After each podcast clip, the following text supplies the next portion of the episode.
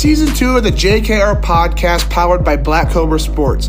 My name is Jayce Riegling and I'm the host. Let's dig into today's episode after a word from our sponsor.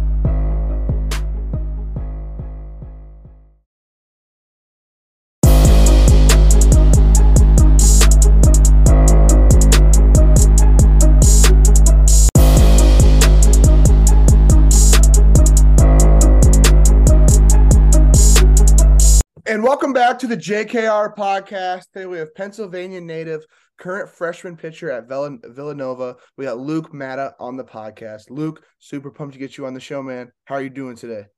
Doing well. Excited to be here. Thank you for having me.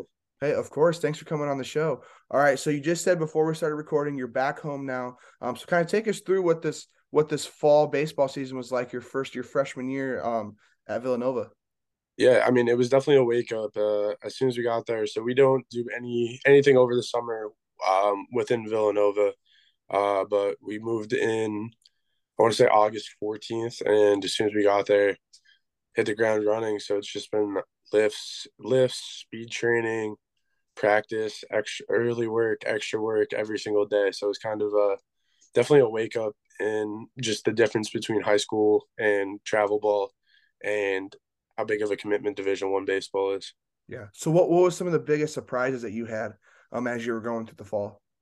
Um, definitely just the workload. Um, just how every day you're gonna wake up and you're not gonna feel good, but you're gonna have to just tell your body you're all right, and you're gonna have to keep going through it. Just like there were so many days throughout the fall where I just woke up and if it was a normal if it was back in high school, I would just be like, I'm not going to school today. Like I just like I'm just not ready to work today. But um, being in that environment, it's just like you have to get up and go, and you have to get up and get to work. And uh, that was definitely the biggest biggest surprise for me is just every day you're not going to feel good, and that's really where I learned I need to take advantage of the trainers and just like the uh, the technology we have at Villanova as far as like Normatec, scraping, cupping, stuff like that, just to try to give my body the best opportunity to recover. Yeah. So what are some what are some of those ways that you go about recovering? Um, you mentioned cups there, some of that other technology. Uh, what is that main use of technology that you use? Um, I'm huge scraping and cupping. Um, I just uh, again that might be a placebo thing. Like I just I feel like it makes me perform at my highest highest possible level. So I'll do uh, scraping on my forearms. I'll do cupping on my back, down my shoulder, and then I also use um there's there are Normatec leg sleeves to like compression sleeves they'll cut off circulation in certain areas of your legs um, just to help blood flow. I use that a lot. And then um, contrast tubs are another huge one I just started using. Um, just hot cold tubs. Um, that was another really, really big one. So, um, as kind of like this fall ball's coming to an end, um, you guys probably finished actual team stuff, what, a couple weeks ago? Yeah, it was probably like three weeks ago now. Okay, so when you head back for these what final three weeks before kind of finals and then Christmas break, uh, what what's that going to look like on a day to day basis? Um, in terms of is it more individual stuff or kind of at this point in the year, what's going on uh, within that Villanova baseball team? So we have um, Amanda. I, I don't know if it's throughout the whole NCAA, but I know with Villanova, we have a mandatory dead period, like not dead period, but we our coaches can't talk to us. We can't um, get or they could talk to us, but they can um they can't see us the week of finals and the week before finals. So those are completely dead. Again, everything's on your own. And then the week before that we'll do um we're an eight an eight hour period. So we get eight hours total of team activity. So we'll have four hours are dedicated dedicated to speed and lift and then another four hours on individual side so we'll do uh we'll have like a pitcher's individual practice where it's just you know, come in and get your throwing done at our at our indoor facility because it's 25 degrees today, I think, and um, get your throwing done, get your recovery, your active recovery, passive recovery, and get out.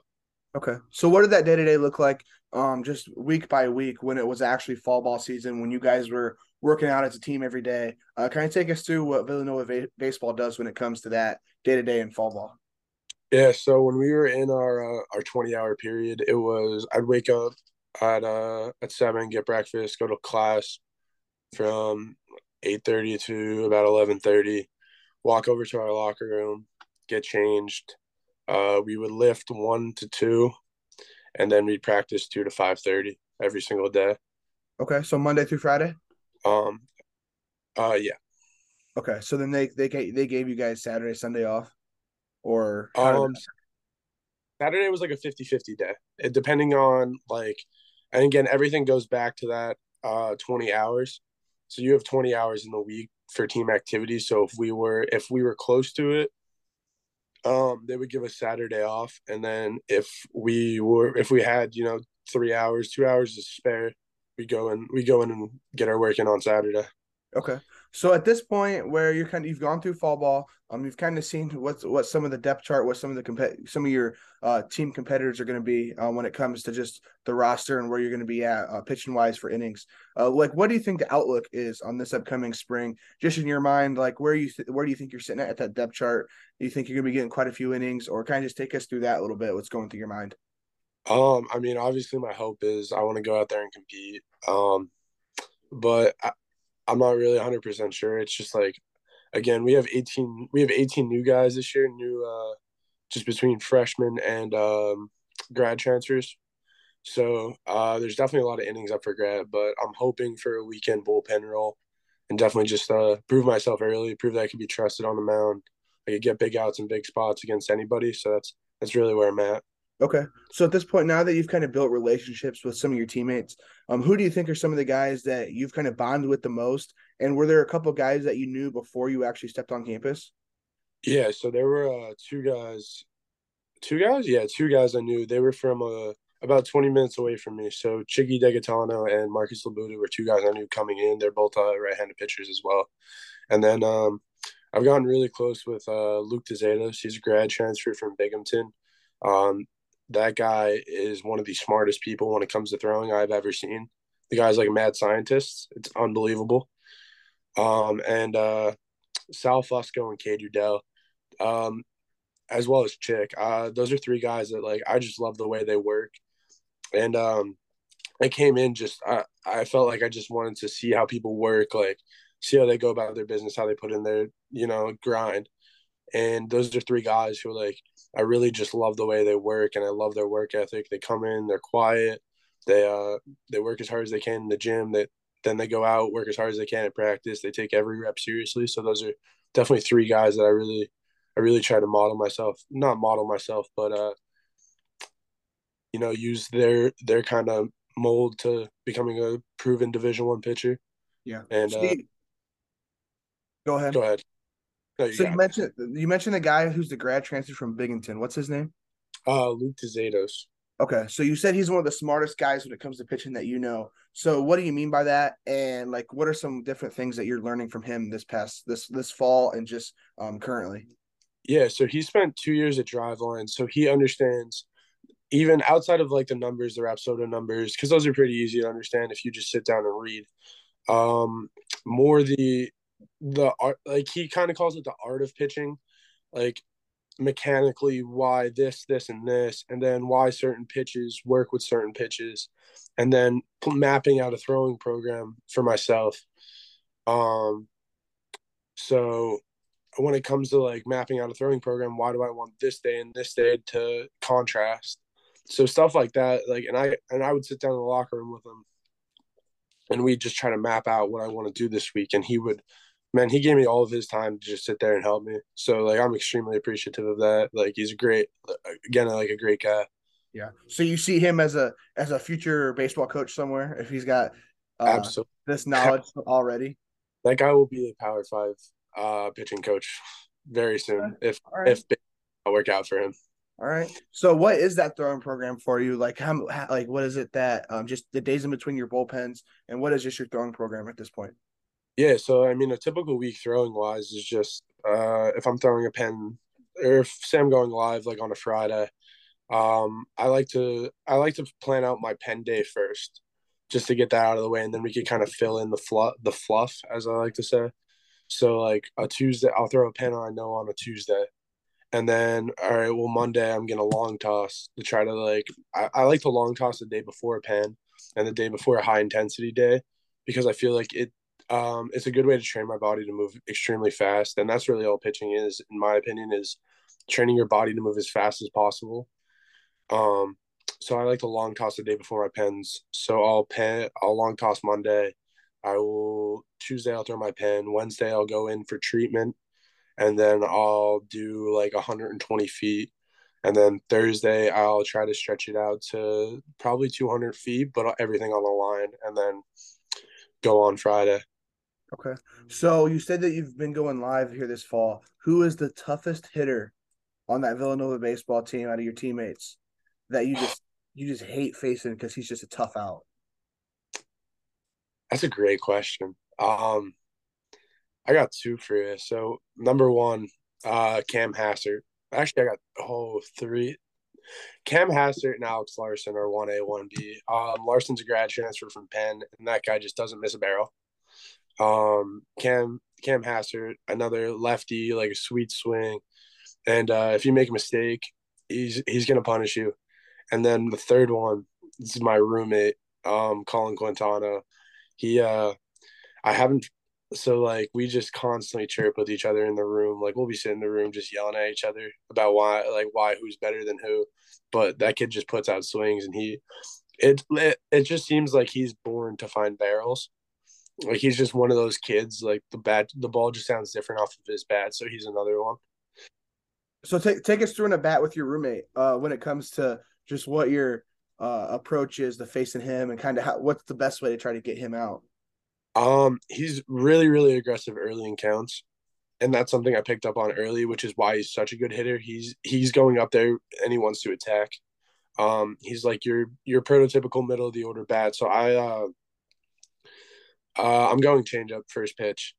Uh, I want to get it inside around his knees. So I want him to see fastball and just swing over top.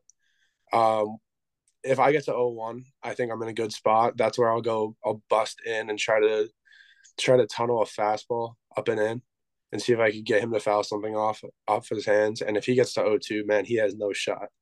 Um, so I'll again, I think 0-2 against me, he's still going to be aggressive just because he's facing me.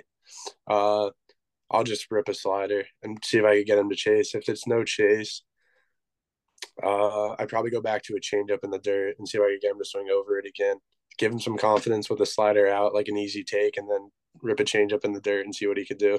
All right. Well, um, so when it comes to stuff, I've thought about this a little bit.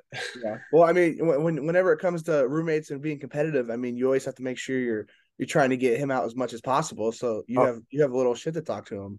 Exactly. I refuse to give that kid any bragging rights. Yeah. No, but when it comes to stuff in the classroom at Villanova, uh, what's this fall been like? Your first semester? Obviously, I believe there's what two, three weeks left in the school year. Uh, yeah. I mean, so in the semester. Um, so kind of what's your first semester been like school wise, and maybe what like what are you planning on studying overall, like for a major at Villanova? Um, academically, it's tough. It's uh, I mean, it's known, it's pretty well known around the country as like a prestigious academic university um, and that's really like taken in uh, by athletics. So I mean, we are we're constantly let know about our like getting let know, however you want to say that. Um, we're constantly aware of our coach of our grades from our coaches um, through and through all athletic programs or like athletic teams. But um, it was tough. It was definitely like a big shell shock with time management. You know, having time between classes where you have an hour and a half where like you're like, okay, do I really want to take a nap? Like I really want to take a nap, but like I should probably do homework right now. Or, you know, just trying to get ahead of stuff, which again, I'm guilty of letting stuff get behind. Like as we talk, I have two five page papers to write. Um, so it's definitely just like one of those time management things and getting used to, you know, not putting stuff out off to the last minute because I'm a textbook procrastinator. Um, and like trying to get stuff done early and knock stuff out so you don't have to worry about it like um you know two hours before it's due. Um as far as my major i think i'm, I'm going communications. I want to be a lawyer. So um you can major in just about anything and be a lawyer. Yeah. So and uh, villanova has one of the best sports law programs in the country so i want to do i want to do sports law so that's kind of that's my goal right now Okay. So would you would you plan on uh, staying at Villanova for your your law degree, or do you think you could potentially go somewhere else if um, baseball doesn't end up working out professionally? I mean, if I could get in, I, I would go there. Yeah. But yeah, definitely. Uh, again, barring some injury, I don't. I'm not lucky enough to have like the fifth year like the rest of the guys. So I would love to be able to use a grad year, but unless I get hurt and uh, get a medical, that's the only way I'm getting it. But definitely, I would I would 100 percent say it's Villanova. It's close to home, beautiful area. That's where I want to live when I get older. So that's kind of where I like. Okay, so where so Villanova's in Pennsylvania in uh, Philadelphia, correct? Yeah, just right outside of Philly. Okay, so how far is that located to where you're actually from? Um, it's about I want to say like an depends on traffic a lot, especially with Philly, like going down. Um, it's probably like between an hour and a half and an hour and forty five, just like depending on the day. Okay. So what was that city of Philadelphia Philadelphia like uh, this past month when uh, Bryce Harper, Schwarber, and the Phillies were in the in the World Series? When I tell you that was the happiest like two week span of my life, it literally was. Um, we um, it was just it was mayhem. Like that's the only way you could describe Philly when it comes to like just baseball or like not baseball, but like sports in general. When we're good at something, it's mayhem. We went down, me and my dad. My dad surprised me, picked me up at school, and took me to uh, NLCS Game Five, where Harper hit the basically his career defining home run. Yeah, and I cried. I cried in the stadium when he hit that home run, and they wanted to go to the World Series. I I legitimately cried. Yeah. So I, it was just I've never heard a louder place like unbelievable. And then me and uh, a few of my buddies who are Phillies fans went down just to be around the stadium uh, for two of the World Series. Or I forget what World Series game it was. It was the one where Meek Mill performed before it. Was I think I that was the first game in Philly. I think. Yeah, yeah, we went down for that. So we were just like, obviously, we couldn't get tickets. Like, I'm, I, I just don't want to spend three thousand dollars on a ticket. Yeah, but we went down there, we walked around, we got to see it, see the atmosphere, and it was it was unreal. It was, it's really why I love Philadelphia. Like it's just unbelievable sometimes. Yeah. Me, so I'm a so me and my dad were huge Cubs fans. And yeah.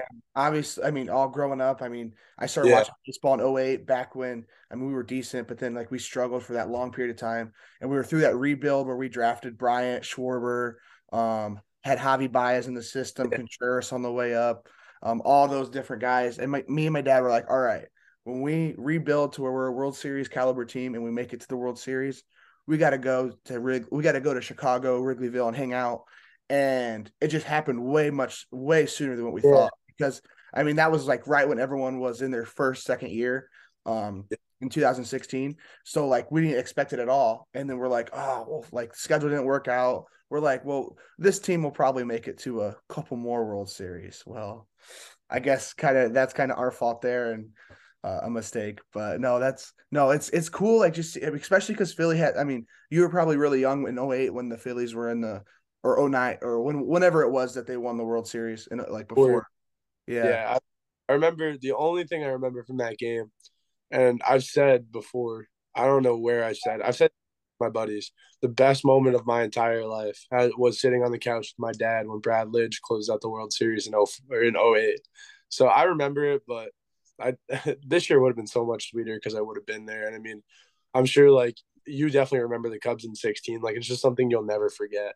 Yeah, and you guys are bringing back pretty much that. I mean, that whole lineup's coming back, isn't it? Um. Yeah. Except, yeah, the lineup is. I think they're gonna uh, cut ties with Hoskins, which I don't know if they're going to do that yet. That's like a 50 50. Oh, except for uh, Jean Segura is not back. Okay. Well, I mean, he was kind of your worst hitter anyway. So, yeah. Hey, he won the Cardinals game, though, so I can't be too mad at him. That is true. That is true. And, and he had a huge hit. Uh, there was, was it the NLCS game or one of the World Series games? He had a huge hit. Yeah, where he threw his hat at it basically and just yeah. one over what game was that? I kind of I remember watching it, but I don't remember like what game that was. It was in Philly. I want to say it was Padres game four. Was it okay? Because I remember watching that with my buddies, and it was like late at night, and we're like, "Oh, here's Jean Segura. I mean, here's the end of the inning because I mean, he's probably gonna get out. Has like a 185 batting average, and then somehow yeah. hit. But yeah. all right, so I'm, I'll trade him for Trea Turner any Why not? I mean, I mean that the shortstop class this year in the free agency is is huge with Swanson, Trea Turner, um, Correa, and I'm, I'm, i know I'm missing one. There's four. Oh. Yeah, yeah, but no. Um, so let's kind of move into the recruiting process. But before we do that, I have one question I generally start off the podcast with that I kind of forgot about today. Um, so that is For those who don't know you, how would you introduce yourself? Who exactly is Luke Matta? Um, this was the one I was studying for. I was preparing myself for this question. I kind of, we kind of just dug straight into Villanova, and I was like, oh shoot, forgot about it. Yeah. Um, I I'm just like an outgoing, energetic person. Um, a small town kid. Um, yeah, that's that's the best way to do it. Like I just I just play baseball. That's really all I do. Okay, so I, I talk to people. Um, I try to make people try to make people's days when I can, and I play baseball. There we go. Love it. Love to hear it, and uh, love love to see that you were studying for that question. Uh, but no, um, so let's dig into the recruiting process a little bit, kind of what you got, how you ended up at Villanova. We've kind of already dug into fall ball and your kind of first first freshman semester. Um, so just take us through that recruiting process, kind of how it got started for you, and when you started getting noticed by some Division One teams. Yeah, so mine's definitely a lot different than everybody else's. Um, uh, I didn't really start getting recruited until I had like some contact my sophomore summer. Um, I like I sucked when I was a freshman. Like I was horrible. Um, and then COVID year sophomore, I, I got up to like 280 pounds. I was like, I realized I started going to a uh, a new training facility, Full Reps, is actually where I met my advisor. Um, went down there, kind of realized I was around a bunch of pro guys. Realized like, hey, like I don't look like everybody else. I need to I need to do something differently. Um, started taking nutrition a lot more seriously, nutrition, weight room. Got down to 220 pounds by my junior spring, or yeah, junior spring. I was down to two. I was down to like two. Um, and that's kind of where everything kind of picked up. I went from 80 my sophomore year. Uh, I was like 88, 89 all of all of my spring, and then I was up to 91 during the summer. So that's kind of where everything picked up, and I started started getting some calls from some schools that um, a year a year before that I never thought was possible. So that's kind of where everything started. Okay, so who were some of those initial teams that were reaching out? Uh, was Villanova part of that?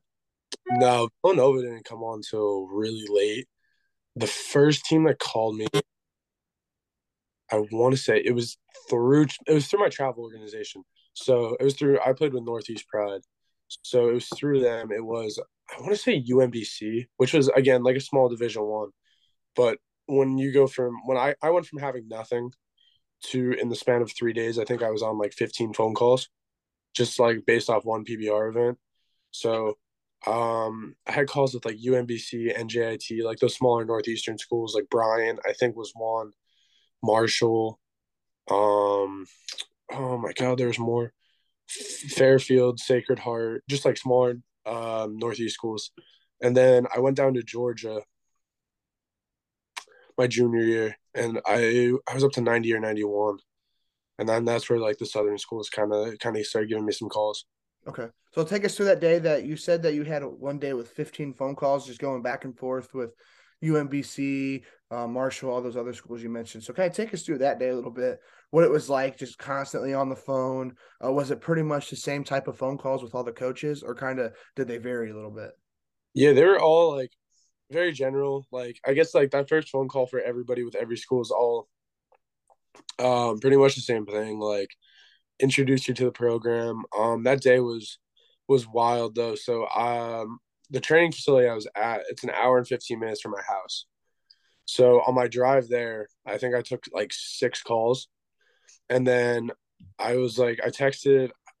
I probably still have the text. It was, oh my god, I think it was Seton Hall that texted me. It was like, "Can you call right now?" And I was like, "Give me a half an hour." So I finished my workout. I sat I sat down in my training facility's office and took like six more. And it was just like constantly and it like I don't um like want to sound like it was just boring, but like it was all the same phone call going through like and every program tends to highlight the same thing when it comes to it and that's but when a program doesn't is when it starts to set itself apart and NJIT really set itself apart early. But um it was just all the same thing like hey we're interested in you we have this x y and z um we're getting this field upgrade in seven years which doesn't affect you um but yeah i did I, I actually did hear that from a coach we're getting a field upgrade planned for seven years it's like a like 15 million dollar upgrade it's like well that doesn't really help me anytime yeah. soon Yeah, because I mean, you're not gonna you're not gonna be there in seven years anyway. Oh, exactly. So I mean, you just kind of like heard the highlights of their program, what what they could do for you, and then like few of them tried to set up visit or like started the start like the whole visit process, and then um that was really it with those phone calls. So you said there was one school that kind of didn't highlight everything the same as everybody else. So what school was that, and what what were some different ways they went about it? NJIT. Um, so they're I want to say they're in the American East. I want to say, but they were the team. I don't know if you remember, like two years ago at Arkansas when Arkansas fans like became like huge fans of NJIT. Like that was like a huge thing at the Arkansas regional. Okay. Um, I don't, I don't remember that, but yeah, that was like a huge big thing with them. But um, they were so NJIT. It's an engineering school, so basically they had their engineering stu- students build like this whole like Wake Forest style pitching lab.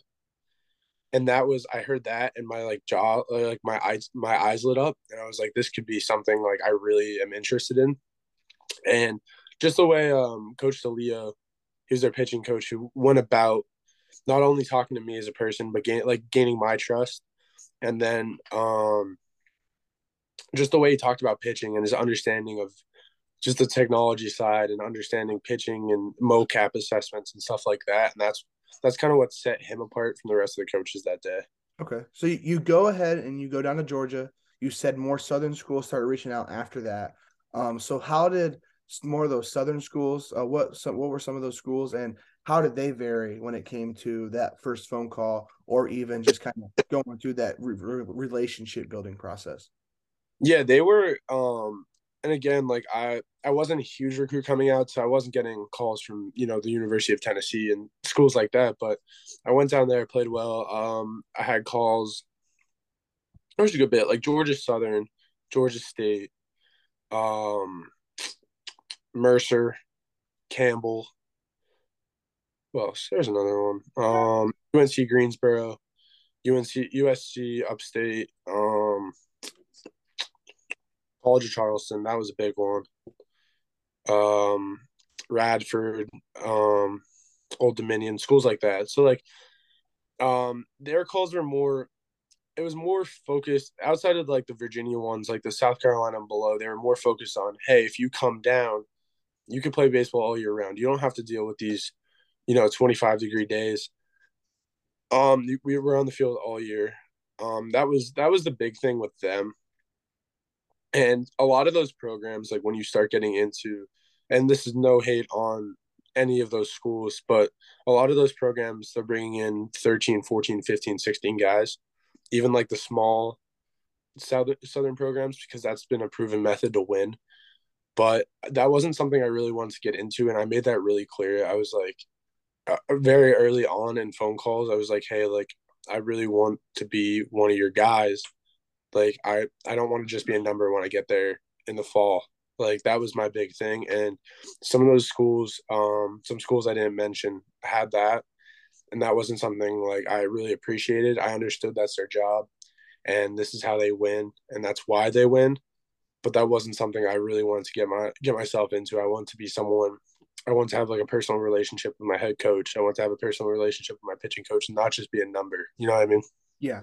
So besides having that personal relationship with your coach, what were some other key things that you were looking for um, as you were going through that decision process when you were comparing Villanova to some of those other schools? Um, I mean, the biggest thing was just technology. I'm I love the idea of knowing why I'm a good pitcher, whether it be with TrackMan, Rapsodo, and not only having the technology because at this point in 2022, every single decent university has a Rapsodo or a TrackMan somewhere. Um, I wanted the the coach to have the knowledge to put that in perspective and have the like kind of like the openness to use it. Ooh, twenty percent battery. Um, the openness to use it at any given point. So like some schools will have it, they'll have it in storage with dust on it, and their coach doesn't know what what he's doing with it and doesn't want to use it. I wanted a school that values that information and uses it to make me a better pitcher and be like, hey, like maybe we should try a curveball instead of a slider just because so and so, like for example. Um, so stuff like that was really really important to me and that's kind of what it came down to and then obviously academically there was some there was some thought there um that wasn't my biggest thing obviously like you need a backup plan if baseball doesn't work because eventually one day it's just not going to work but um that academically was kind of like the third thing like okay like this meets what i want with the coaching staff who i'm obviously going to spend most of my time with pitching development and technology wise this meets it all right let's look at academically yeah. So before you kind of realized that Villanova was the place for you, was there a couple schools that finished potentially second or third in that decision making process um, that kind of just gave Villanova a run for its money for you? Yeah, there's um, two really big ones. Uh, College of Charleston was the school.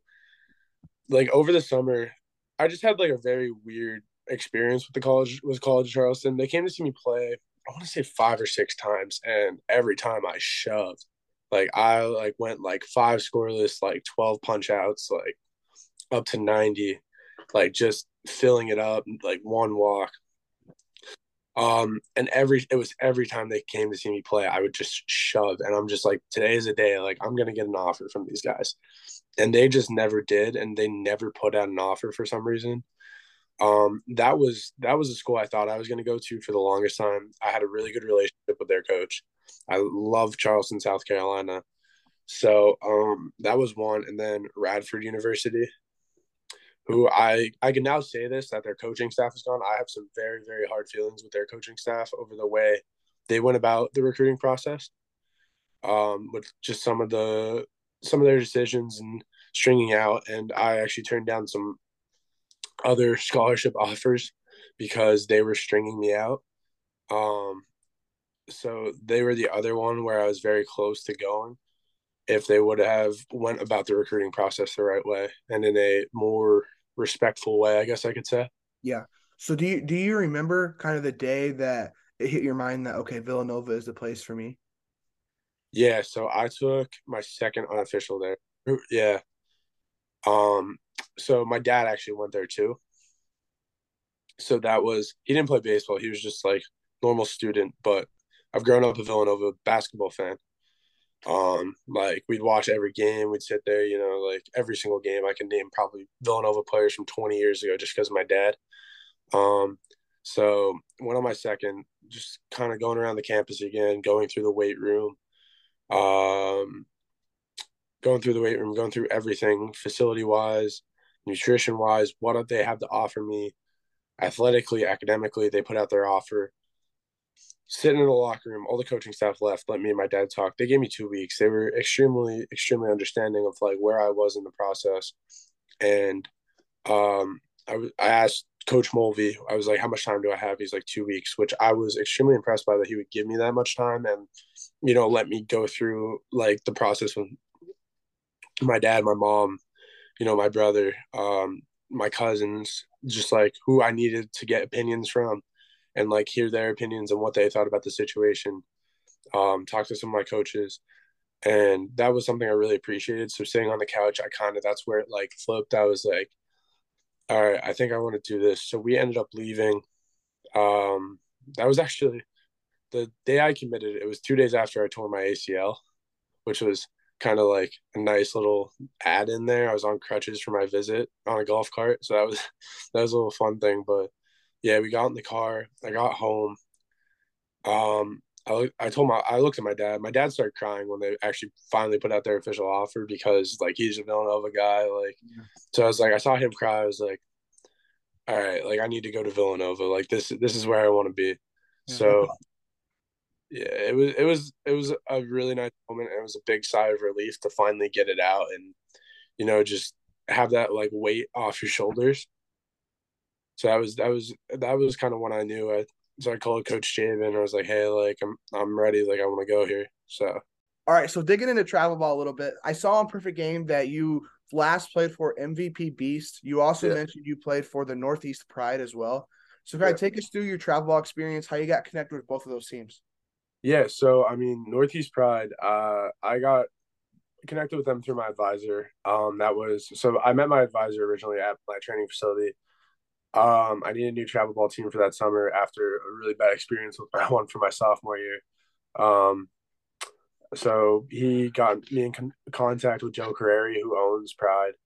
Um, sent him some video of just some pens. He loved me, so uh, I got set up with them, and I mean, my experience with them was nothing but amazing. Like through and through, every tournament I played in, they're like first class organization. They're starting to like actually make a legitimate name, but um, man, we were good. We had probably like I would say we were up there with probably one of the most talented rosters in the country.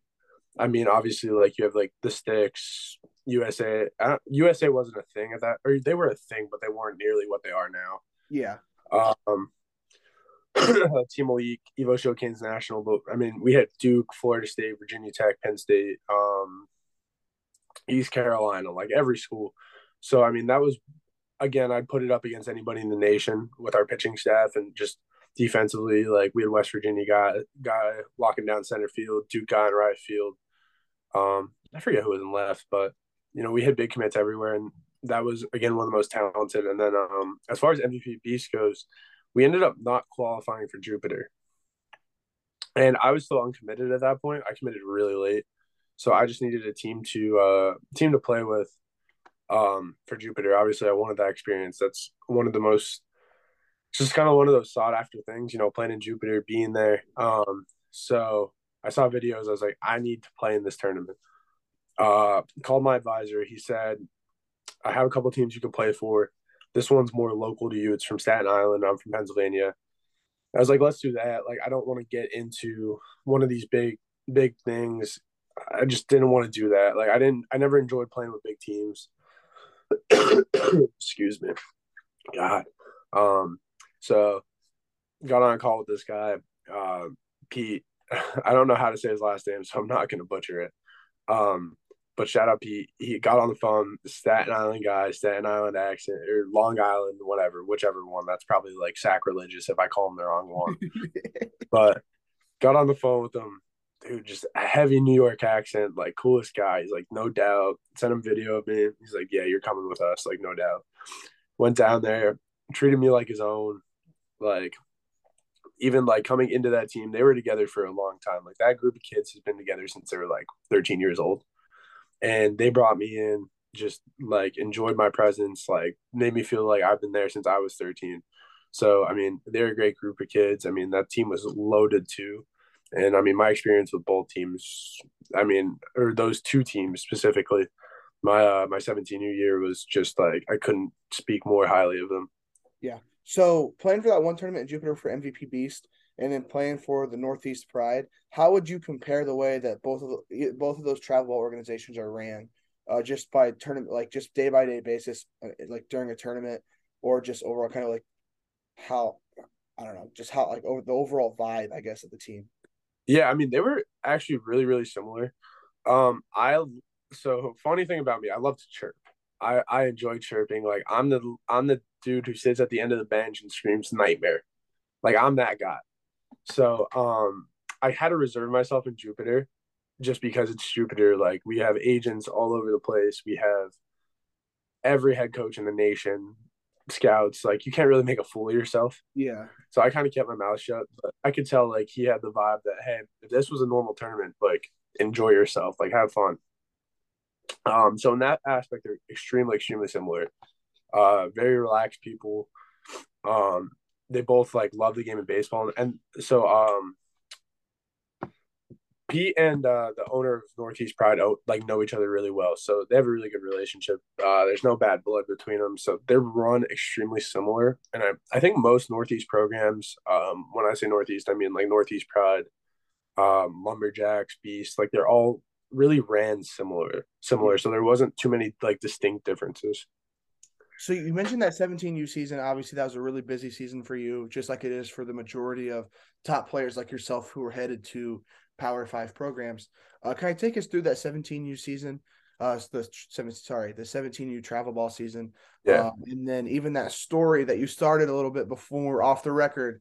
Uh, yeah, that Atlanta story you had. Yeah, so I mean, 17U season that was it almost felt like a fever dream, just like the amount I traveled. Like it was just unbelievable. So um we opened where do we open up? It was literally like a week after high school ended. Like it hit. So like high school ended on like a Tuesday. I had a PBR showcase on a Thursday, like our like scout day, I guess you could call it. Um, and then that like the next week I was in Connecticut. We were in, at some tournament in Connecticut, like as a warm up. We then went to like North Carolina. We played in the the USA tournament. That was a big one. That was a lot of fun. And then um played like one one or two local, like not local, but local like PG ones, like in Staten Island, just like as a tune up. And then we went down to Georgia. So the the Atlanta story. Um so first day there, we're going to Kennesaw State. I, I stayed in Dunwoody, which is like a suburb of Atlanta. We're going over to Kennesaw State to practice. Um, so it's like a 35 minute drive. So it's just me and my dad. Like obviously, like my mom, my brother don't don't want to go to a practice and watch us just hit BP and throw bullpens. Like that's just a waste of time. So get in the car with my dad. And so I need to preface this with my dad drives like the biggest a hole you'll ever see, and I mean like he his sole goal when he steps in a car, he wants to get from point A to point B as fast as possible. He doesn't care who he cuts off, does not care in the slightest. So he gets in the car, right? And automatically, like everybody knows, left lane's a fast lane. This is like a seven lane highway. So my dad's like automatically gets in the left lane, right? So he's going like 95. Like he is moving. Like if this is in Pennsylvania, you're getting pulled over passes a cop. Cop doesn't do anything. I was like, dude, you just passed the cop. There's no shot you didn't get pulled over. Right. So he's sitting at 95. He's laughing. When I tell you he got passed 13 different times, just blown by, like consistently just kept getting, like cars are beeping at him behind him going 95. And my dad's like, what the hell's going on? Like, this shouldn't be happening right now. It's Going 95, cars are blowing by him, like flashing him, whipping him off. So I, I just look at my dad I go, dude, you're not a left lane driver down here. So he's like, he goes, yeah, you're right. Throws on the blinker, goes over three lanes and over into the the right lane. I swear to God, that man did not touch the left lane the rest of the time we were in Atlanta. It was I've never seen anything like it. It was the funny. It was the funniest thing I've ever seen. Man, I I need to move down to Atlanta. Shoot, because I mean, I I love going fast. I actually got my second. I got my second ticket just two days ago of the year. Um, I was, going, I was going 82. I got a 65. So 60. I didn't realize. Oh, that's so it was one of those. It was one of those like it, it's a four lane highway, but there's yeah, like yeah, lights yeah. on it. Yeah, like it's not an interstate. It's but it's still like I mean you can, there's a left lane to pass people. So yeah, it's I mean, a highway. I'm just going. I'm like going 82, not thinking anything of it. Pass a cop. I'm like shit. Like he might turn around, might not. So I I generally don't wear my seatbelt. So I, I I'm like shit. Like okay, throw the seatbelt on. Yeah, strap it on just in just in case he turns around and yeah. I see him. I see him do like a little U turn. I'm like, here we go, and got pulled over. And it was like it wasn't even like a like it was like a straight up like you were going 82 and a 60. Like I'm gonna pretty much gonna have to give you a ticket. And I'm like, yeah, there was no break. I like my biggest pet peeve in the world. I well, my two biggest. Number one, people who sit in the left lane and don't go over 75. Yeah. Like if if it's a 65, you should be on at least 75 if you're if you're in the le- left lane. So my other one, everybody, I don't have my car at school. We can't have cars as freshmen, but I brought it down one weekend, and a bunch of like we like we became friends with a lot of like the other like athletes, like yeah, girls sports teams. So a bunch of us wanted to go eat, and we had to get on like um like one of the big highways in Philly to go eat so like my like inner my dad comes out and I start like kind kind of like weaving like I'm going fast like I want to get there. So they start asking me, "Have you gotten any tickets?" And I was like, "Yeah." They're like, "Oh," and they start. This girl starts telling a story about how she got pulled over but didn't get a ticket, and every all three of the girls in my back seat. There's like six of us in the car. It was really illegal. What I have a jeep. it was really illegal.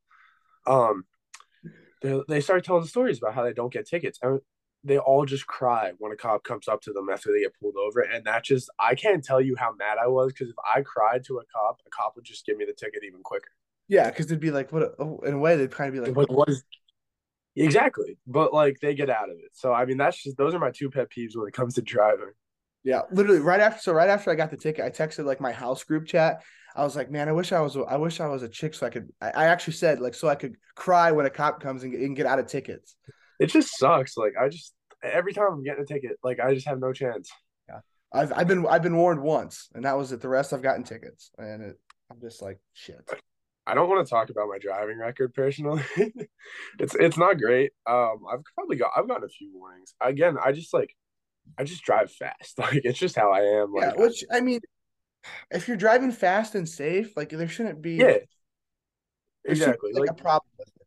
There's a difference between fast driving and reckless driving. Yeah. Like there's a huge difference in what that is. Like reckless, like you're going like 110 trying to blow like run people over. Like if you're going 85 and there's nobody on the road, I don't see the problem. Yeah. I'm gonna have to I'm usually the driver when we go places as like friends. Like if we go on a trip yeah. to Chicago or Nashville or something, I'm usually the yeah, driver. Yeah. Well, not anymore because I'm not I'm not I'm not speeding 85 90 on a on an interstate and getting getting my third ticket of the year. So get some I'm points passing, on the license. I'm passing that duty a little to somebody else in, in the friend group. Yeah, that should be that's like a general rule. If you have two tickets, yeah, you got you got to pass on the duty the uh the role.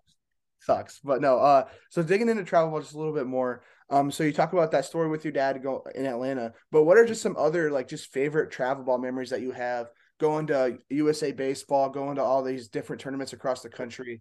Uh, just kind of take us through some of those cool memories that you have with and even your family.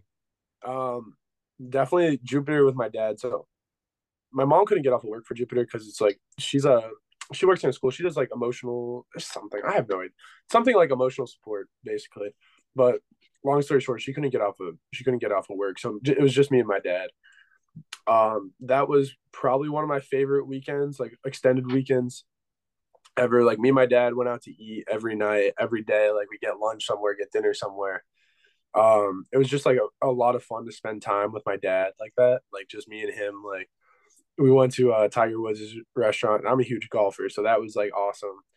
Uh, just constantly going out to like really nice restaurants, getting like brunch stuff like that. Like that was really really enjoyable. So that's definitely one of my favorite moments. Um, trying to think what else. Definitely like my entire 13U season. So the like fun thing about my 13U team, um, out of like the 14, 15 guys on the roster, there's like six or seven of us that are playing Division One baseball now from a 13U team, which is like it was a local 13U team, which is kind of incredible to me. Just like a testament to just like our coaches then, Justin Roberts and Justin Gutsy, who like really just threw that team together and uh helped us develop that early. So that was definitely that whole season, 13, 14 U. And I want to say I was with them when I was 15. So like that that whole three years, like those kids literally are my best friends. Like I'm going to see them tonight. So uh they're some of my best friends. So that was that those whole seasons were just they're they're a blur now. But I mean, if I really sat down and thought about the moments, like it, some of my favorite moments have come from those teams. Um, trying to think. There's definitely another one I'm missing. Um, Georgia. Georgia was a lot of fun. Just being able to spend time. With me and my mom got Starbucks every single morning, so that was kind of something to look forward to and some time to spend with my mom. Um, it was just really enjoyable. Just like something like I really like the small things like in life, like just like those little like those little moments and being able to like just go and get food with my mom every morning was nice. Like spend time with her, like get to see her because like it's kind of getting to the point like they know like all right, like this time next year like this doesn't happen. Like you're gonna be at school. So like starting to like really enjoy those moments as like the timelines down is something like I learned to appreciate, and those are some of the best moments too. That's I mean it's always it's always cool like just hearing because I mean my, my roommate he played he played travel baseball across the country. Yeah. I one of my biggest regrets is not doing that. I mean I was always working as a as a high school kid in the summer trying mm-hmm. to make money and I do regret yeah. not doing that travel, that like the whole travel ball thing. Uh, but no, it's always cool hearing like just all the like the stories that all these players have, just kind of the relationships they built with their parents, just by going across uh, going across the country playing baseball. Yeah. And not only parents wise, like, um, so my best friend, name's James Lord. He plays a he plays a, he's a freshman at Penn State. Um, so you'll be seeing him at, at IU, but um, no, so his parents are basically like my parents now. Like at this point, like Jim and Christy, like literally the two, two of the most amazing people I've ever met in my life. It's like just like whenever I'm there or like we see each other, they take care of me like I'm their own, like love me to death. So that's like something I think is really special from travel ball and like, you know, playing with the same kids because I feel like that gets lost a lot now with like um, just like these huge travel teams, and that's why kind of why I never played with them.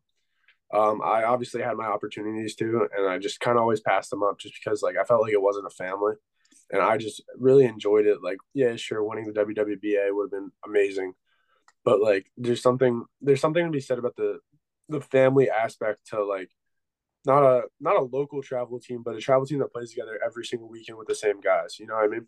Yeah. But no, uh, let's let's kind of transition a little bit. Um, so I have to hit the road in like 15 minutes. Yeah. Um, so I'm gonna go ahead, just kind of ask a couple more questions, and we'll just end it off. Um, I wish I could dig in a little bit more into the travel ball scene and some other stuff. Uh, but yeah. no, just got, I got to hit the road. I got a got a TV interview today for a for a camp I'm doing with some uh, collegiate oh, baseball players for some NIL. Awesome. Um, so we got to we got to hit the road and because uh, I told you I'm in the middle of nowhere, so it's an it's yeah. an hour to the local uh, TV station. So we got I feel I feel that. so we gotta we gotta hit the road. But no, I, I want to dig into your arm care a little bit. Um, yeah. so I know you mentioned it earlier when it comes to technology, and you dig it you dig into the um the grad tran I still forget his name, the grad transfer who's kind yeah. of the the future Power Five pitching coach. Uh, but yeah. no, just kind of dig into your arm care a little bit and kind of what that what the general off season looks like for you when it comes to deloading and then ramping back up for that spring season. Yeah, so I mean, it's basically like right now I'm in a like kind of like a tweener phase. It's kind of I'm not shutting down, but I'm not doing any high intensity throwing. Um, the most I'll do is like 90 feet, just kind of put air under it. And right now I'm really focusing not so much on like activation plows, like the stuff you see reverse throws, um, uh, pivot pick, stuff like that. I'm more focusing on like the deactivation plows. I, I like to call them deactivation because that's what I use them for.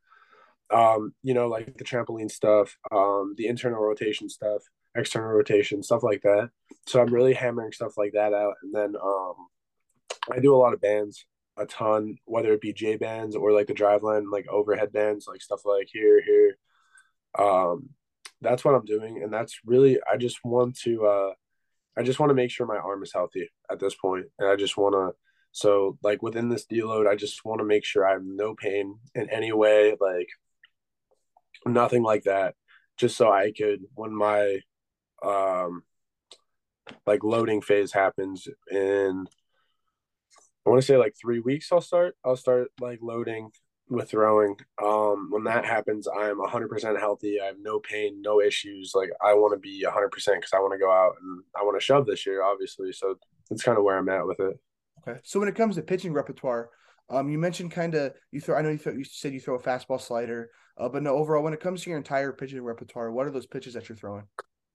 Um, so I go. I'm a four seam, two seam guy. Four seam, two seam, slider, uh, changeup, and I have a curveball that's kind of it's, it's a work in progress. I wanted a fifth pitch and I wanted a pitch with vertical movement um, because I felt like that'll help um, just tunnel my fastball. So I I spin my fastball like an ungodly amount. Like I spin it like 25. I, I don't mean that in a narcissistic narcissistic way in any manner, but like just like Rapsodo numbers, I spin it at like 25, 2600 RPMs, like 24 to 26, which is probably like 300 above MLB average at a slower like at like 90. So that's I want something to play off of that because it has like that perceived rise. So um I wanted a curveball just to have something vertical. And then um I'm really big in tunneling. I love to t- the idea of tunneling pitches, and that's obviously people don't appreciate that enough. But that's why people chase pitches is because the pitch was tunneled. So uh, I like to tunnel a changeup or a two seam off of a changeup off of a slider. So you could use those three pitches because they all look the same and they all have opposite movements where two seams just straight run, change up depth and run, and then a slider is the opposite way. So those are that's really my re- repertoire and why I designed it that way because I always have a pitch to go the opposite of another pitch. Okay. So when you're you said you're adding that curveball kind of work in progress. When you go about adding a new pitch, I know some pitchers are different when it comes to that. So how do you go about adding new pitches to your repertoire? Um so I I'm a little different. Um I like to think a lot of people want to just want the movement, but I want to create like the spin that creates the movement because really what creates movement is spin. So if I could create end over end like spin with a baseball, I know I could then create the movement I need with a baseball. So um creating end over end spin was the first thing. I want to understand why I like I throw a really good slider. Obviously, that's spinning horizontally more than and or like top over bottom. So my first thought was, why do I do that? So I get on an Edgertronic camera, and then I just start throwing curveballs. Every it looks kind of like a slurve, so I'm like, all right, why is this? You look at the video, one of my fingers is just pushing, so that's creating the um, like more um horizontal spin. So that's how like we kind of go about it. So then we find out, okay, let's change this. Did we get the spin we wanted? Yeah. What does the movement profile look like on TrackMan? Yep. Is it spinning enough? Yep. Okay. There's a pitch. So that's kind of how we go about it. It's just very like little steps to eventually get to that that end point of having a hammer. Okay. So where you're at, where you're at in your career right now, uh, going through that full fall ball season for your freshman at Nova, playing for MVP Beast, Northeast Pride, going through high school ball, uh, just being with your parents all the time as well. Um, who would you say, if you had to pick a handful of people who are just the most influential people of your baseball career so far, who would those people be? Um, well, number one, definitely uh my cousin Tevin Murray. So I've mentioned this plenty of times in different interviews, but um he ha- was the reason I want to play. He is the reason I want to play Division One baseball. He played at Rutgers when I so I want to say his freshman year was when I was 12, and I've always looked up to Tevin. So he's how old Tevin? I have no idea. I actually have no idea how old he is, but basically, um, he, I saw him play at Rutgers, and I was like, okay, this is something I really, really want to do. And he understood that, and he saw that I had the work ethic to do it. So he took me under his wing, um, really treated me like his little brother, and kind of explained to me, showed me the ropes. Um, and that's definitely one A, I guess. I can't really call one of them number one, but that's the first one that comes to mind, just because he was the reason I once played Division One baseball, yeah. and I want to make a career out of this. So he's a huge one. Um, who else? Uh, Eli Napoltz. So Eli was one of my trainers. He actually was training at the facility I was at, became a trainer, and he is just one of the most genuine people I've ever met. Um, cares about me like de- like genuinely cares about me and even though I'm not with that facility anymore texts me constantly checks in on me calls me just you know like you can tell he genuinely cares about the people he trains. Yeah. And we're from like a similar area. So um he took like an interest in me and he's been nothing but amazing to me like really helped me with anytime I have a question I can text him and that's something I really appreciate. Um obviously my dad uh you know, introduced me to the game of baseball. So I'm I'm forever in debt to him for that. Um, traveled with me, did anything he could to let me accomplish my dreams. So just one day I hope to be able to repay him for that. So he was another one. Um, there's so many coaches, like just coaches in general. Uh, Scott Chambers, one that comes to mind automatically.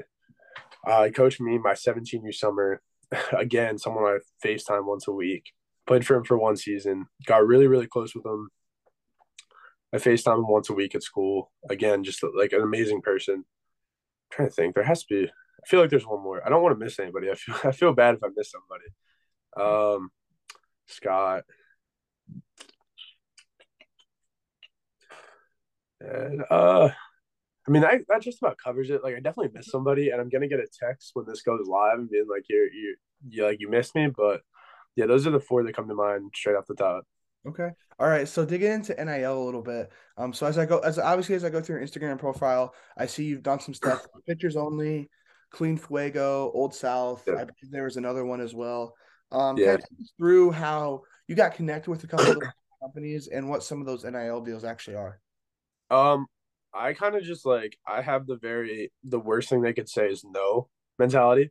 So I just reach out. I'm just like send an email, be like, hey, like this is my following, like I have this audience. I could help. Like obviously, like I'm at Villanova, which is a target audience for you when it comes to like a rowback or an old South. Um, reach out, try to work out a deal.